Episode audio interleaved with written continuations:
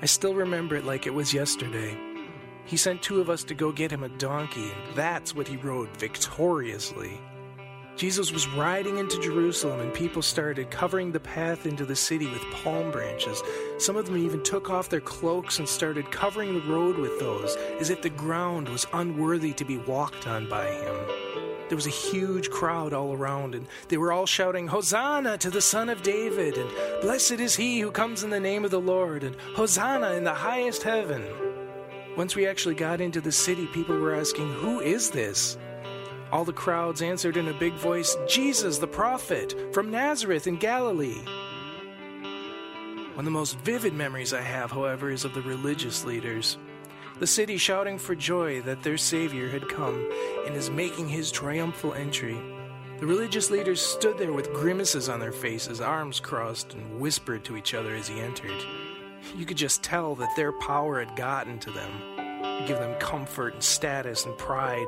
And they had so much stake and identity in those things that when Jesus came, they were clearly disturbed.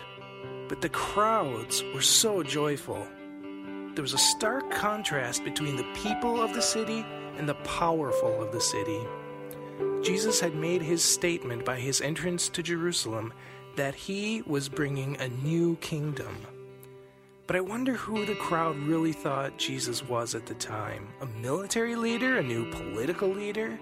Who did they think he would be? What did they think he was going to do? And yet, days later, Jesus would go to the cross.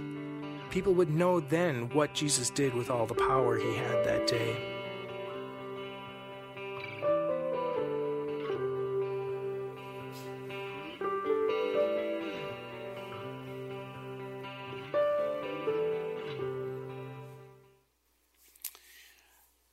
we're surrounded by it. We grew up with it, so we're used to it. But when it first came on the scene, people were terrified by it. What I'm talking about is electricity. Have you ever realized what you're surrounded with all the time? And we got lights, we got sound systems, you'll turn on your car. Your house is full of a power that can kill you. Have you ever thought of that? Uh, this was uh, driven home to me when my wife and I got our first real apartment together. It was they'd redone it; it was brand new, and they'd put a new stove in. And we were just moving in, and I was in this kitchen looking around, and, and I placed my hand on the sink, and then I placed my hand on the stove, and a current ran through me. Because some of you know, okay, well, they got the positive and negative backwards on the stove, really dangerous thing. So of course I did it again just to make sure after two or three times, I said, Whitney, come over, try this. And, so, because I didn't have kids, right? So somebody, uh, no, I think she was pregnant at the time, actually. No, um, no that's terrible. But, um, but that's the thing, isn't it? You only notice those things when they go sideways, when they get misused. When electricity was first in a large way introduced to our country, there were articles written, there were newspaper people, there were people who were convinced it was everything from witchcraft to an incredibly dangerous force, that just being around electricity was going to cause sickness to come into your life. When it was brought into the rural parts of the United States during the Great Depression and the dams were built and, and all the programs to electrify through the uh, Tennessee River Authority and all those things that happened in the history of our country, there are people who absolutely refused to have it in their homes because they were afraid of this power. How do you feel about power? You know, I, I, tend to see two extremes when people think about power. They either tend to be someone who feels somewhat entitled to power and they're really comfortable with power and they want more power and, and, and they kind of believe this idea that the power that I have in my life is for me and about me and from me, and somehow or another, you know, it, it's for me. And then the other people say, you know, I don't have any power. Uh, power is a bad thing, it's a negative thing. Well, well today we're going to take uh, an opportunity to look at power, to talk about the power that God has put in each one of our lives. And that's one of the things that's going to surprise you is that there is a power, an authority, and an influence that God has put in every single person's life. I'm not just talking about spiritual power, though, I'm certainly talking about that. I'm talking about everyday ability to influence, to make change, to improve things, to live better. You have been given power. Now, we're getting ready uh, to, to move our way into Easter, and just uh, next Sunday is Palm Sunday. We just heard uh, um, the dramatic reading about Palm Sunday and about Christ coming in to Jerusalem. What we're going to see as we look at the stories of the interactions that, that Jesus had with the people who were technically in power is that there was a great power struggle going on. There was a, a, a, an eternal power struggle between light and darkness, but there was all kinds of other power struggle. And when we look at the power struggle between different factions who were in and around the story of Jesus, as well as, as those who tried to struggle with Jesus, who at the end of the day was the most powerful, we're going to learn a lot about how we're supposed to live with the power and the authorities and the influences that God has actually entrusted with us because those are meant to be a gift. Even as we wouldn't want to live without electricity, we wouldn't want to live without power and influence and authority in our society and in our families and all those different things like that. Um, but at the same time, we need to understand they need to be respected and properly used. So, so here's a couple things I want you to understand about power in the Christmas story. Uh, Christmas story. We're going to do Christmas next Christmas. We're going to do Easter this year in a couple weeks. I don't know where that came from. Easter. So here's a couple things about power in Easter. The first thing about uh, power in Easter is that Jesus had all the power and he knew it. The Bible says on the night that Jesus washed his disciples' feet, the night before he went to death, the Bible said, and Jesus knew that the Father had delivered everything into his hands. And so Jesus was really the only one who had ultimate power there. And he could have at any time said, you know what, I'm just going to start making this about me.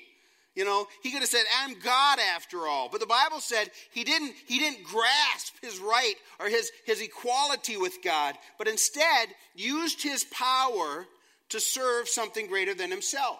And there's great insight in that. Now, the second thing I want you to understand about power in reference to Easter is that this is what the scriptures say about power. We're going to look at this in just a couple weeks. It, it says this it says, the same power, okay, the same power that raised Christ Jesus from the dead. So, resurrection power, the same power that raised Christ Jesus from the dead, is at work in you. Did you hear that? So the same power that raised Christ Jesus from the dead is at work in you. And so here's the deal God has given you power. Now, some of you don't believe that. Some of you have a narrative in your mind that I am powerless. I am swept away on the tides of what happens in life. I don't have any influence. I can't make any change. You don't understand. I'm not in charge of anything anywhere. I don't have power. Well, that's one of the things we're going to ask the Holy Spirit to show us and to change in our lives. So, let's take a look at the story of the, the, the, the movement towards Easter. We want to start by looking at a conversation that happens among the religious leaders about Jesus. And what we're going to see is we're going to see what happens when power becomes our God. Power starts controlling us. And this is not just necessarily, you know, big wigs and corporate offices and people who have all the everything, it seems like. This is anytime we try to take control. Anytime we try to use the influence, the, the power, the, the ability to make change we have for ourselves, this can happen when we have a lot or a little. This is what we see in the chief priest. Now, what's going on is that Jesus is getting popular. He's teaching, he's doing miracles. People are listening to him, and that means they were not listening to the religious leaders of the day. And so we see this in John chapter 11 in verse 47. So, John chapter 11, verse 47, read this. It says, So the chief priests and the Pharisees gathered the council. Now, one thing I just want to point out to this to you, uh, because you wouldn't know this unless you knew this. You know, that's a tweetable quote, by the way. Pastor said you wouldn't know this unless you know this. Wow.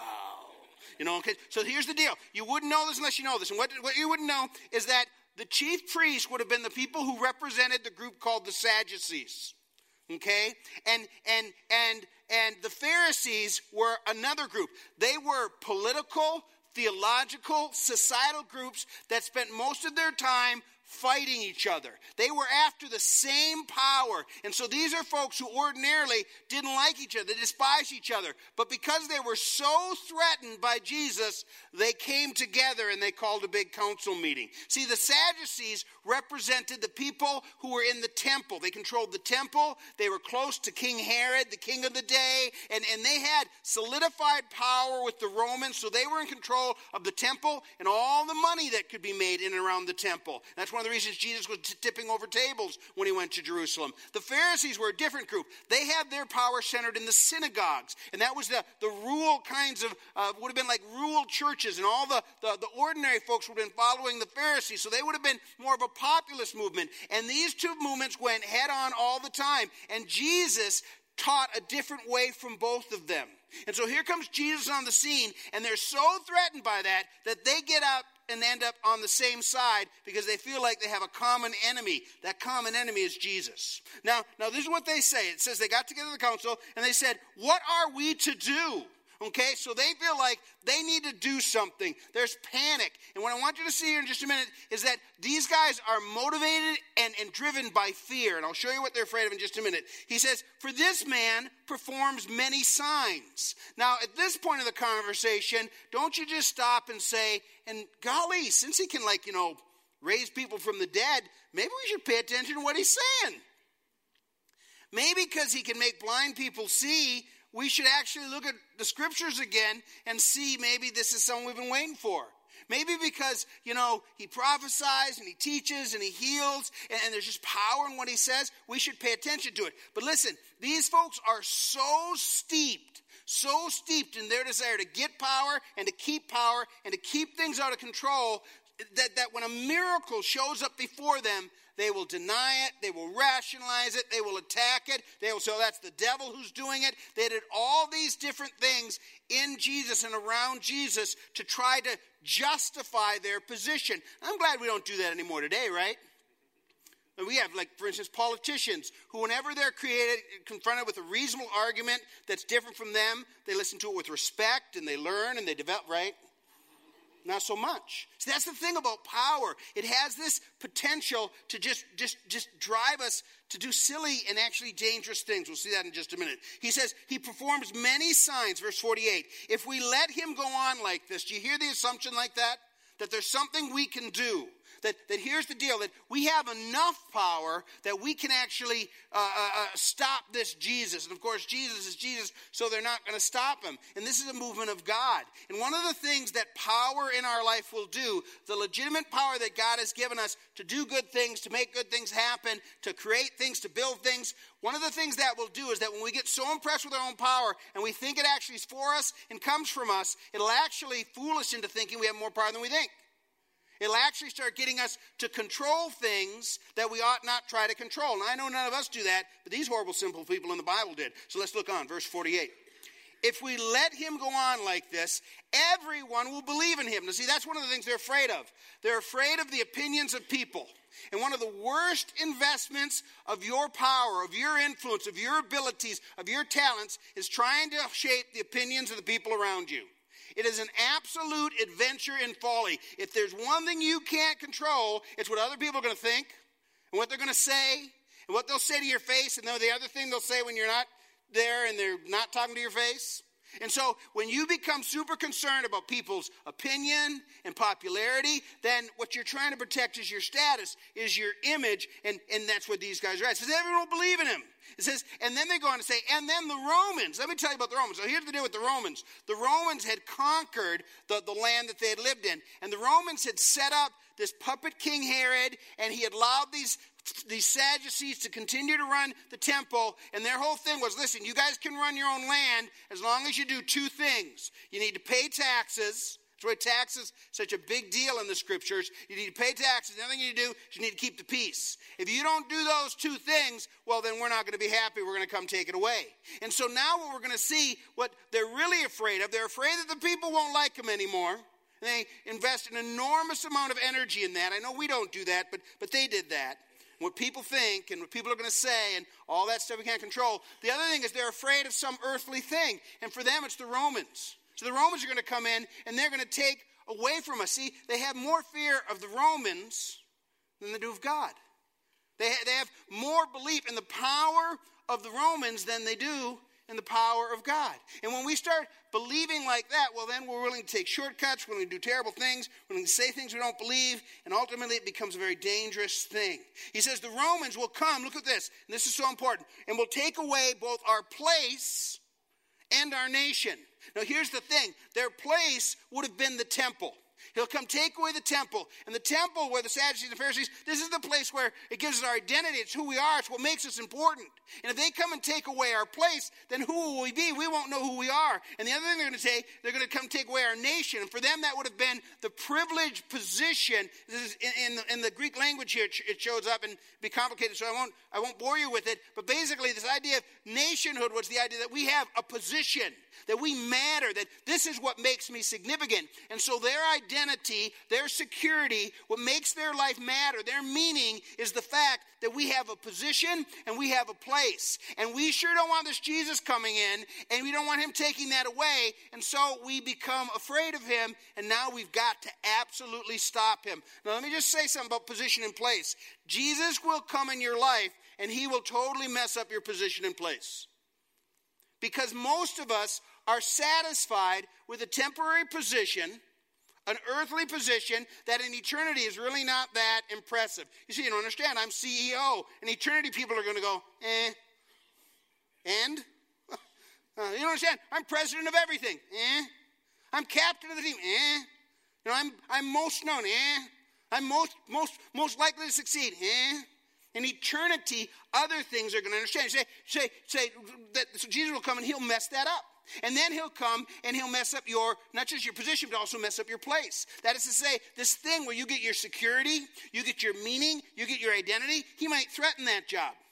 He might undo this position that you have and, and totally shake the foundation. Because here's the deal He wants you to see that you have actually been given another eternal position and another eternal place. And when your heart is set on that, well, then you're able to live boldly. You're able to use the power and influence you have for things other than yourself because you can't lose in Christ your position and your place. See, it frees you to live in a radically different way.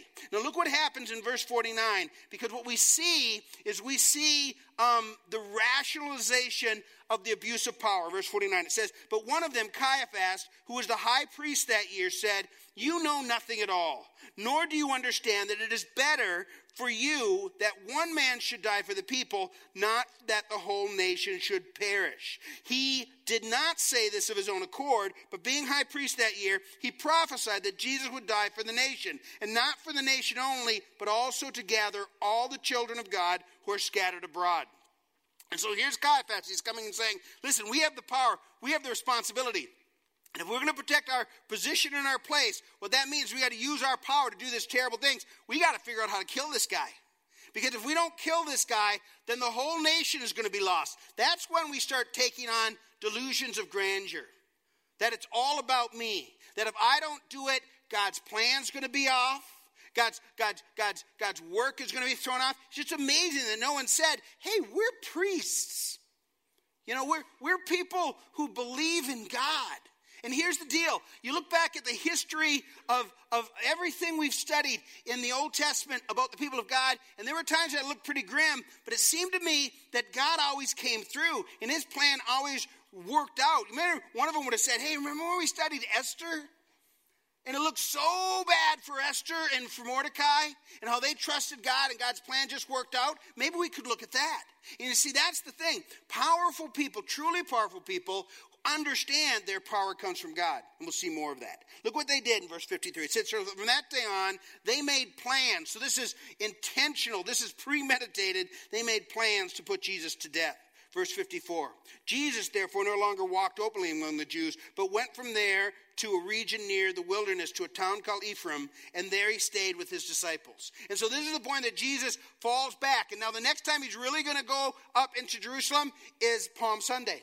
That time when he goes up, knowing that he's going to lay down his life in the most powerful expression of anything that's ever happened the death, burial, and resurrection of Jesus Christ. You see, in this, this example of broken leadership, of, of selfish leadership, of leadership that's about using what I have to protect me, my position, my place, those few people who are around me, we see the broken picture of what leadership looks like, of what power looks like, of what influence looks like. The better view, the better understanding is that the influence you've been given, the power you've been given, is actually been entrusted to you by God. See, this is an issue of stewardship.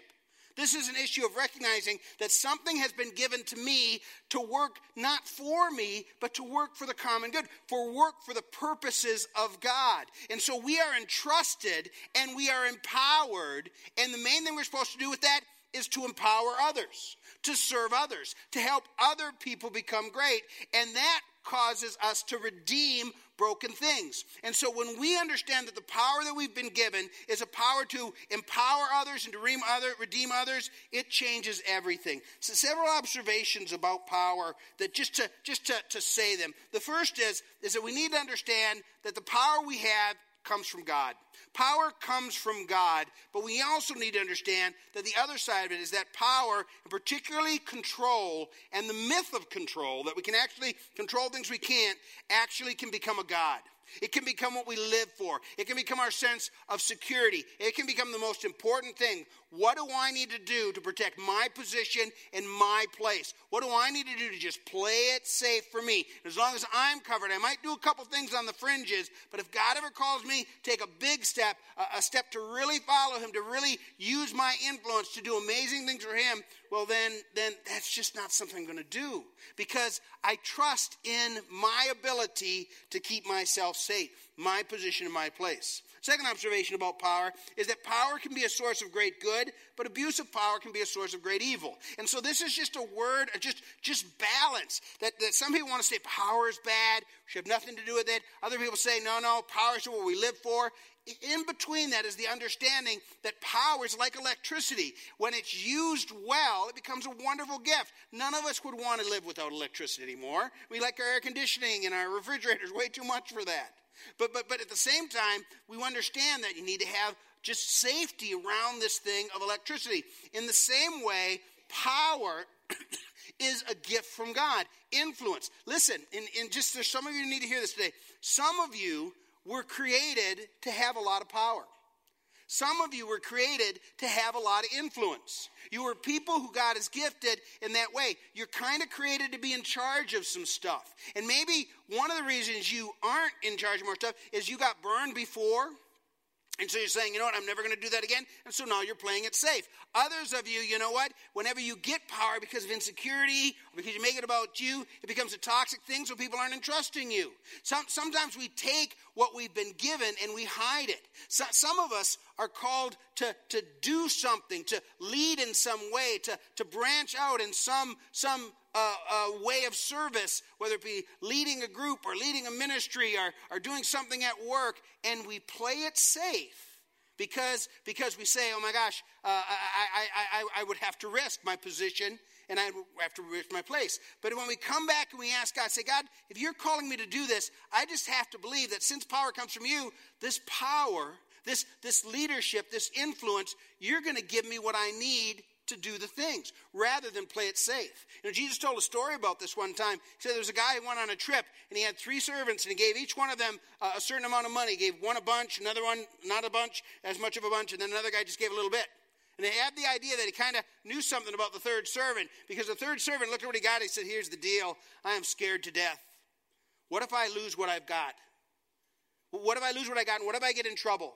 You know, what if something happens? What will people say? You know, I'm, I'm just going to bury this. And some of you have gifts and talents. Some of you have abilities that out of fear, you're burying. And then guy master came back, he dug it up, and he said, Here's what you got. He said, You know, I knew you were a hard man. I knew you were a guy who, you know, expect big things, and so I just played it safe. And, and, and the owner, the, the guy who, who, who was the master, said, You wicked and lazy servant. Said you should have at least deposited it in the bank, and then we would have at least got interest. Because here's the deal. Here's the deal. God expects you to use what you've been given. He's been expecting you. He expects you to do your, use your gifts, your leadership, your power, your influence to do something bigger beyond yourself because He is the source of it and He entrusts it to us. Here's another observation about power power is a gift God has given all, but few realize or embrace the power they have been given. You have power in your life. Now, again, some of you are saying, You don't understand, Paul. I'm not in charge of anything. Being in charge is actually one of the least powerful things. How many times have you been in an environment where the person who was in charge actually wasn't in charge? Some of you are parents, right? Yeah, uh huh. You've seen that, right?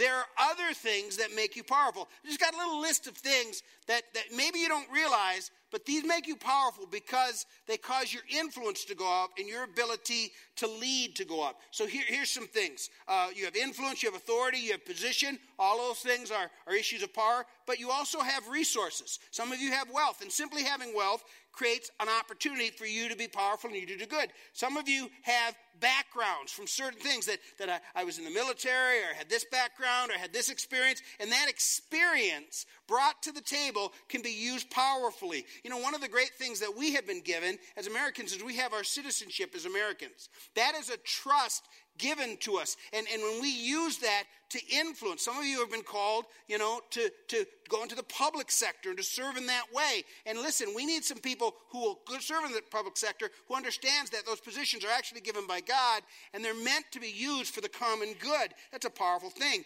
Here, here's something you never thought of, perhaps. Um, appearance and physique can make you powerful. So if you're an attractive person, you can use that. People will be drawn to you. God could use that.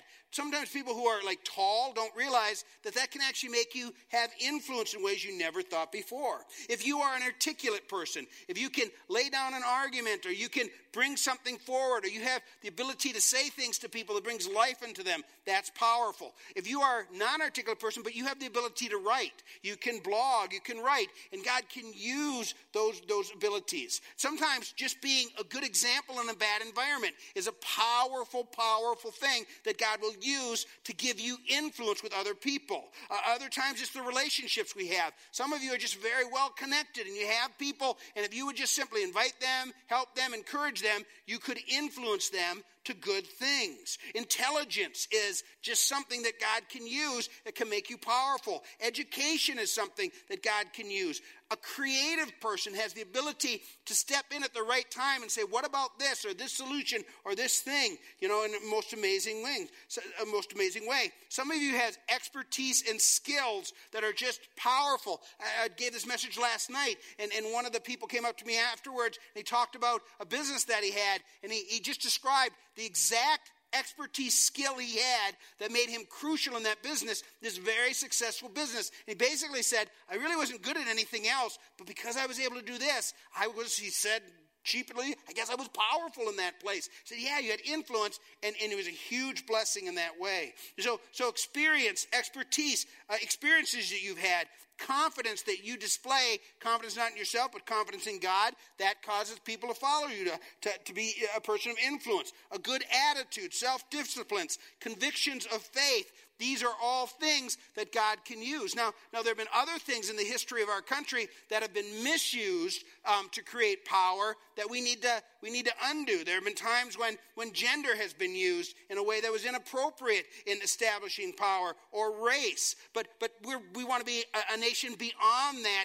that that that empowers all people um, to live powerfully. Sometimes you have family that makes you powerful. If you are a self aware, growing person, an emotionally mature person, if you have the ability to teach or to develop other people to do the things that you do, Oh my gosh, you have the amazing ability to be a leader. Things like kindness and love in a world of hate, these become incredibly powerful things. Look, look at Mother Teresa. She's known as a person of love, and she has given messages to presidents and rulers of nations about how they should live in an incredible ability. And, and, and it's not because this little frail nun, you know, was so incredibly strong or had any position at all.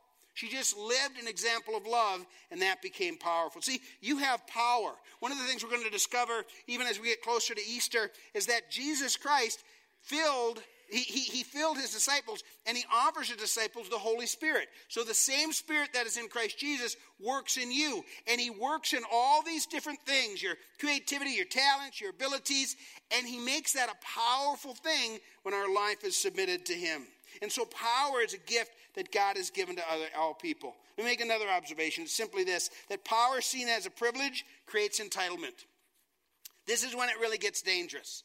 That if you are a person who's been given power and you have a position, you feel entitled to this. So I made this, I created this, this is from me. Listen, everything you have has been given by God. And so when you take that humility and say, you know what, this is not something I made, this is not something I have a right to, this is something I've been entrusted to. Okay, God, what do you want me to do with it? What do you want me to do with my education? What do you want me to do with my experience? What do you do with my, my talents, my gifts, my everything? What do you want me to do to use this powerfully for the things that you've created me to do?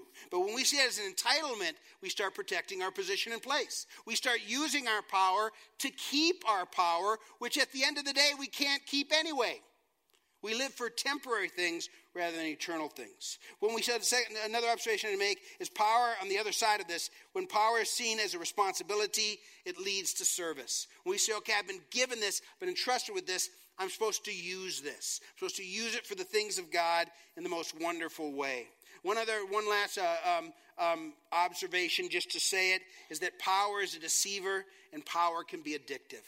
That is to say that, that if you get control and fool yourself to think you're in control, well, well, you can just want more and more, and it can become a terrible, horrible place. So, so as followers of Christ, what are we supposed to do with a message like this? Well, well, I want to challenge you to a couple things. First thing I want to challenge you to do is I want you to challenge to grab the Easter devotion. So we just finished up um, um, our time in Esther at the Connection Center. This is free. Just go grab an Easter devotion, and for the next uh, three weeks, uh, the weeks, two weeks leading up to Easter, and the week after Easter, we're going to be re- reflecting on the things that we're going to be talking about and moving through the story of Easter and see how different people use what they've been given as part of the Easter story. And one of the things I want to challenge you to do this week is to do a power inventory in your life. That is to say, go and say, okay, what areas of my life are powerful that God could use? You know, I've got a, a story that could be told. I've got a, a, gift that could be used. I've got a talent that, you know, I put up on the shelf. I've got the ability to do something that God would have me to do that I was created to do. And, and maybe this week we, you know, we turn off the Netflix and we work on that. You know, we spend some time thinking deeply and writing deeply and researching deeply about how God could use the thing I was created to do. And, and, and, then what I want to challenge you to do is rediscover your position in your place. This is why we can risk our position and our place for great things for God, because we have been given a position and place by God. John chapter 1, verse 12. Just listen to this. This is your position. But to all who did receive him, who believed in his name, he gave the right, what a position, the right to become children of God. That is your position, and that is an eternal position. It's, it's more impressive than any position you could get on earth. The, the most profound position is I am a child of God. L- look what it says about our place the place where we matter, where there's meaning, the place that can't be taken away. John 14, this is what Jesus said in, in verse 1. He said, Let not your hearts be troubled.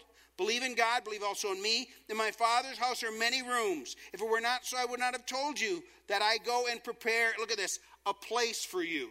And if I go and prepare a place for you, I will come again and take you to myself. And where I am, you will be also. And you know the way that I am going, because Jesus said, I am the way, the truth, and the life. So that when we are in Christ, we have been given an eternal position, an eternal place. So anything we lose here is, is nothing compared to what eternity is all about. And so I want to challenge you with that. You know, um, one of the things we're challenging folks to do is to use what they have to get involved with Builders for Christ. So you had to notice that when you came in, there was this sitting on your seat. And uh, this is a card that's going to help people get connected. Because what we recognize is that there's a whole lot of people who want to get connected, but they can't do the week long thing. Um, their other option, and we got a little video just showing you some of the people getting involved and a little bit of instruction. So let's go ahead and listen to this.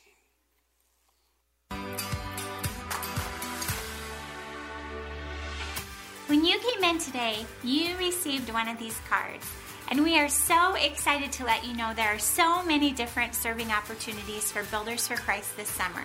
We want to help you find your perfect place to serve. Maybe for you, it totally works for you to take a week of vacation and come and serve alongside the Builders for Christ volunteers. So please do that if that is something that you can do. But we also know for some of you, you just can't take a full week of vacation. But for example, maybe you have Fridays off each week and you could sign up to come every Friday to serve. We would love for you to be able to do that. Maybe for you, you know that you can't come during the day at all, but you could give one evening a week. So, say for example, you decided that it just worked best for you to come on Mondays. You could be part of our kitchen cleanup team or our construction site cleanup team. This is an availability for groups as well. Maybe your entire group could come and serve together on the night you usually meet. You can sign up on the website. We have a new form for people to fill out with these new options. We also have this card that you can fill out, and what we'll do is have you mark it here today, and then we'll give you a call, we'll talk with you, and we'll help you find that perfect place to serve with Builders for Christ for the summer. We are so excited for what God's going to do. We are so excited to be a part of His church and to see His church grow and more and more people have a place to come to know and become like Jesus. Thank you so much. And if you have questions, just email me or call me. I'm here to serve you as we get ready to serve Builders for Christ.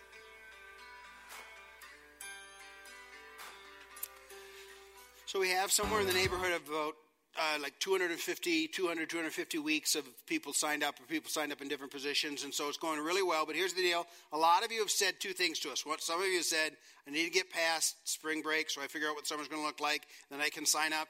And others have said, my situation is a little weird. I need to talk about talk to somebody about how I can serve. Um, and so here's the deal: if you if you would fill this out, put in the offering, or drop it off at the BFC table, it would help us enorm- enormously. You know, and just help us to know. The first one says, "I will sign up. I just haven't got around to it yet." The second box says, "I want to talk to somebody uh, about how I can serve." And if you were to fill that out and check that, then we'd give you a call and we'd help you find a way that you can plug in. Now, there's a third box people say, "You know, I'm not planning on serving this summer," because we do understand that there's some stuff that happens in life had some students say, listen, I'm going to be on missions all week this summer, uh, all summer, all, all, all, summer, this summer. And um, others, one other fellow said, no, my dad's really sick, and so I just got to invest all my time in my family right now. We totally get that, but just knowing where you're at would help us an awful lot. So if you take some time to fill that out, that's one way, in a, in a big way, in a small way, in a cool way, you could um, use what you have for all of us to come together to do something powerful. I mean, it's absolutely miracle that this happens every uh, every every every time it happens. Um, one more thing I want to challenge you with in terms of next steps, and that's this thing of baptism. Baptism is a celebration of new life. A broken, powerless person who is dead in their sins, buried just like uh, put under the water, buried just like Christ was buried, and a new person who is full of the Holy Spirit risen to new, newness of life. So we're going to do that on Easter Sunday. And so if baptism class is your next step, there's a step that you can take as well. I'm going to go ahead and pray for us. And as I pray, the team's going to come out and they're going to lead us in a song um, that is a celebration of our identity, a celebration of the, the position that we have been given. We have no longer slaves, you know, powerless, but we are people who are, are powerfully built up in the love of God um, to live um, powerful lives. And that's one of the things we want to discover this Easter season. Let's pray together. Father God, we thank you so much that while we were still sinners, while we were powerless, Christ Jesus came. And when Christ Jesus came, Father God, he um, broke the power of sin. He brought freedom and salvation. And you've given those who believe in him a position in place as children of God with an eternal home in heaven, and that frees us from all the pulls of this earth. Now we're free to use what we have been entrusted with for the things that are about you. So, Father, teach us to be people who live powerfully. I want to pray, Father, for any person here who may be addicted to power and feel entitled to power, and because of that, it's destroying their relationships, it's making them lonely. They're investing everything they have in keeping themselves safe. Father God, I just pray that you break that bond in their life, and Father, just help them to see that they're really only secure in you. Father, I pray for the person who's here and they just are convinced they have no power. They feel powerless. Uh, they, they, just do not understand the power of God in their life. I pray over these next couple weeks they will begin to discover that in Christ they are powerful and that God, you've entrusted them with things that they could use to influence to just do great things. And so, Father, I just pray that all of us be challenged, all of us be changed, and we lift all of this up in Jesus' name. Amen.